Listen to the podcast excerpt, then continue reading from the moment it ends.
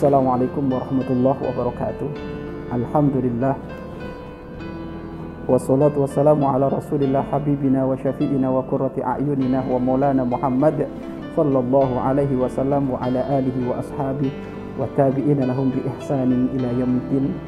اللهم يا ربنا أرنا الحق حق وارزقنا اتباعه وأرنا الباطل باطلا وارزقنا اجتنابه. اللهم يا ربنا آتنا في الدنيا حسنة وفي الآخرة حسنة Wa qina adzaban nar Amma ba'd Pemirsa yang dirahmati oleh Allah Subhanahu wa taala, kembali lagi bertemu dengan kami Abbas Saif Abu Hanifah dalam program Hamba-hamba terkasih. Pada pertemuan yang kemarin kita sudah belajar mengenali tipu daya syaitan. Mengenali tipu daya syaitan dan memang disepakati oleh para ulama sebenarnya tipu daya syaitan itu adalah lemah. Tipu daya syaitan itu adalah lemah. Namun kalau kita tidak mengerti tidak tahu tanda-tanda dan ciri-ciri tipu daya syaitan, maka kita akan susah menghindar. Akhirnya walaupun tipu daya syaitan lemah, tetap biasanya kita terkalahkan. Maka pada pertemuan yang lalu kita sudah mengenal tipu daya syaitan itu ada tujuh pintu. Tujuh pintu syaitan menjerumuskan manusia. Yang pertama adalah dengan mengajak manusia untuk kafir. Yang kedua yaitu mengajak manusia di saat disuruh kafir tidak mau, maka pintu yang kedua mengajak manusia untuk jangan patuh nurut kepada Allah. Namun di saat manusia tidak menghiraukan pengajakan tersebut, maka pintu yang ketiga, apa pintu yang ketiga ya sudah kamu nurut patuh kepada Allah, namun taswif menunda-nunda amal, nanti saja nunggu tua.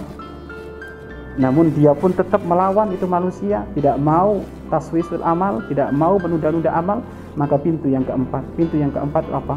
Langsung setan mendorong dia untuk segera beramal, didorong, dimotivasi untuk berbanyak-banyak amal. Tujuannya adalah biar kualitas amal kebaikannya nol dan juga agar supaya ke depannya dia segera bosan. Kalau sudah bosan maka bangkit lagi adalah susah.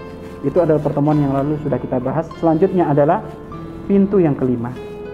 Pintu yang kelima, jika diajak kafir nggak mau, diajak tidak nurut kepada Allah nggak mau, diajak nunda-nunda amal nggak mau, disuruh berburu-buru di dalam melaksanakan amal kebaikan pun tidak mau, maka setan menawarkan godaan yang ke, yang kelima. Apa godaan yang kelima?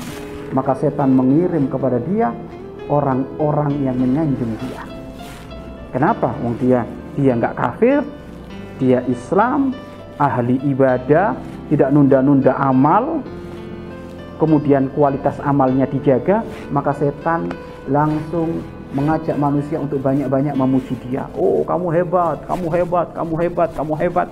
Sehingga tujuannya dari situ, dari situ adalah hmm, agar supaya manusia ini beramal bukan karena Allah alias riak, pamer. Sehingga kalau dipuji orang dia seneng, maka akan hilanglah saya itu amal kebaikannya. Kalau tidak dipuji orang, maka dia tidak senang, maka pun akan hilang amal kebaikannya. Maka hati-hati, wahai pemirsa, di mana pun anda berada, hati-hati. Amaliah kita jangan-jangan ternyata itu di situ ada ikut andil setan.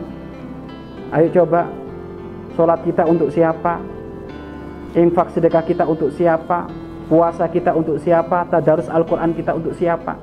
Kadang setan mengirim manusia untuk banyak memuji-muji kita maka ketahuilah, di saat setan mengirim manusia untuk banyak memuji kita, maka langsung tanamkan di dalam hatimu bahwasanya ibadahku karena Allah. Saya nggak butuh pujian manusia, tapi aku butuh pujian dari Allah. Aku butuh sanjungan dari Allah. Saya takut kalau saya ibadah karena sanjungan manusia, maka amal ibadahku tidak diterima.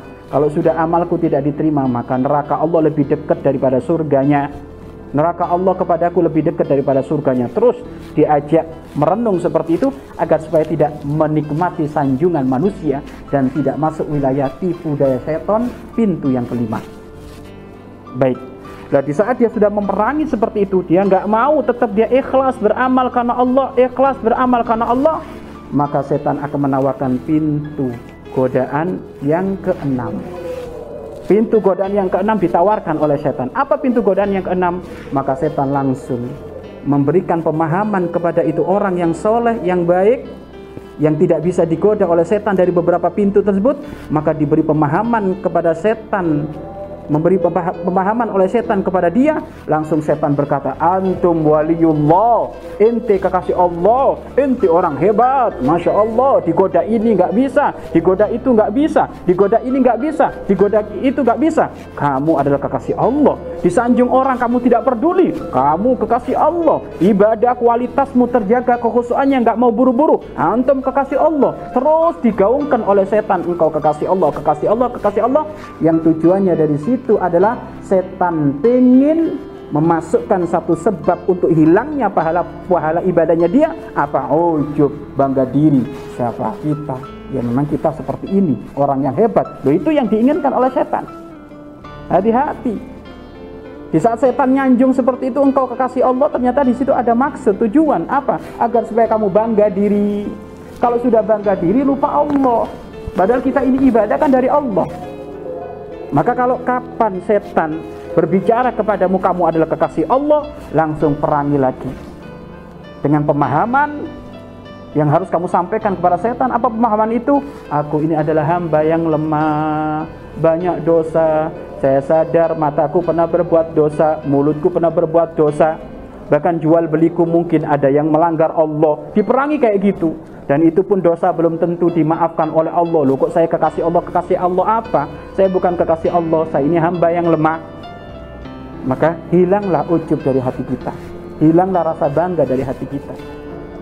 Bahkan dalam sebuah hadis baginda agung Nabi Muhammad SAW pun mengisyarahkan khawatir dari umatnya Rasulullah terkena penyakit bangga ini. Laulam tudribu Andaikan engkau tidak berbuat dosa, khawatir. Aku khawatir engkau masuk wilayah dosa yang paling parah, dosa yang paling besar apa? Ujub, bangga diri. Dan bangga diri itu dari syaitan. Bahkan hal ini pernah datang kepada Imam Ahmad bin Hambal. Imam Ahmad bin Hambal, tatkala beliau mau meninggal, tatkala beliau mau meninggal, setan datang. Imam Ahmad, engkau orang hebat, santrimu jadi semuanya. Engkau orang hebat, Imam Ahmad Engkau fatwa sana sini, engkau mujtahid mutlak. Fatwamu diambil sana sini, pengikutmu banyak, orang soleh banyak. Engkau orang hebat Muhammad, engkau orang orang hebat Ahmad. Bayangkan, Imam Ahmad di saat mau meninggal ternyata setan datang. Sehingga disebutkan tatkala Imam Ahmad menjelang detik-detik beliau mau wafat, santri-santri beliau itu mentalkan beliau, mengajak beliau untuk mengucapkan kalimat tauhid, namun Imam Ahmad gak mau. Di saat santrinya membisikin di telinganya, "Qul la ilaha illallah wa imam." Katakan la ilaha illallah wa imam. Ternyata Imam Ahmad berkata, "La, la, la, tidak, tidak, tidak." Akhirnya para santri semuanya pada heran. Ajib. Heran, Imam Ahmad enggak mau mengucapkan kalimat la ilaha illallah. Ada apa dengan Imam Ahmad? Maka setelah masa kritis Imam Ahmad saat itu selesai, tiba-tiba Imam Ahmad sadar, maka ditanya oleh santrinya, "Wahai Imam punten, tadi di saat engkau lagi kritis, lagi kritis, kami memandu engkau untuk mengucapkan kalimat tauhid, tapi engkau berkata tidak, tidak, tidak, tidak. Kata Imam Ahmad bin Hambal, bukan itu maksudku. Siapa yang nggak mau di, di, di, di, dipandu untuk membaca kalimat tauhid? Semuanya mau. Akan tapi di saat aku menjawab tidak, tidak, bukan aku menjawab pengajaanmu, bukan, tapi aku menjawab pengajaan setan. Karena waktu itu setan datang di saat aku berada di masa kritis, setan datang mengatakan, Ahmad kamu hebat, kamu kekasih Allah, banyak orang tobat di tanganmu, fatwa-fatwamu diambil oleh orang sedunia. Engkau ini hebat, wahai Ahmad, engkau hebat. Akan tapi Imam Ahmad berkata, La, tidak, tidak, tidak, aku adalah hamba yang lemah, aku adalah hamba yang banyak dosa. Tidak, tidak. Artinya apa? Imam Ahmad tidak mau tertipu oleh setan melalui pintu yang keenam. Apa? Menumbuhkan di dalam hati manusia untuk ujub.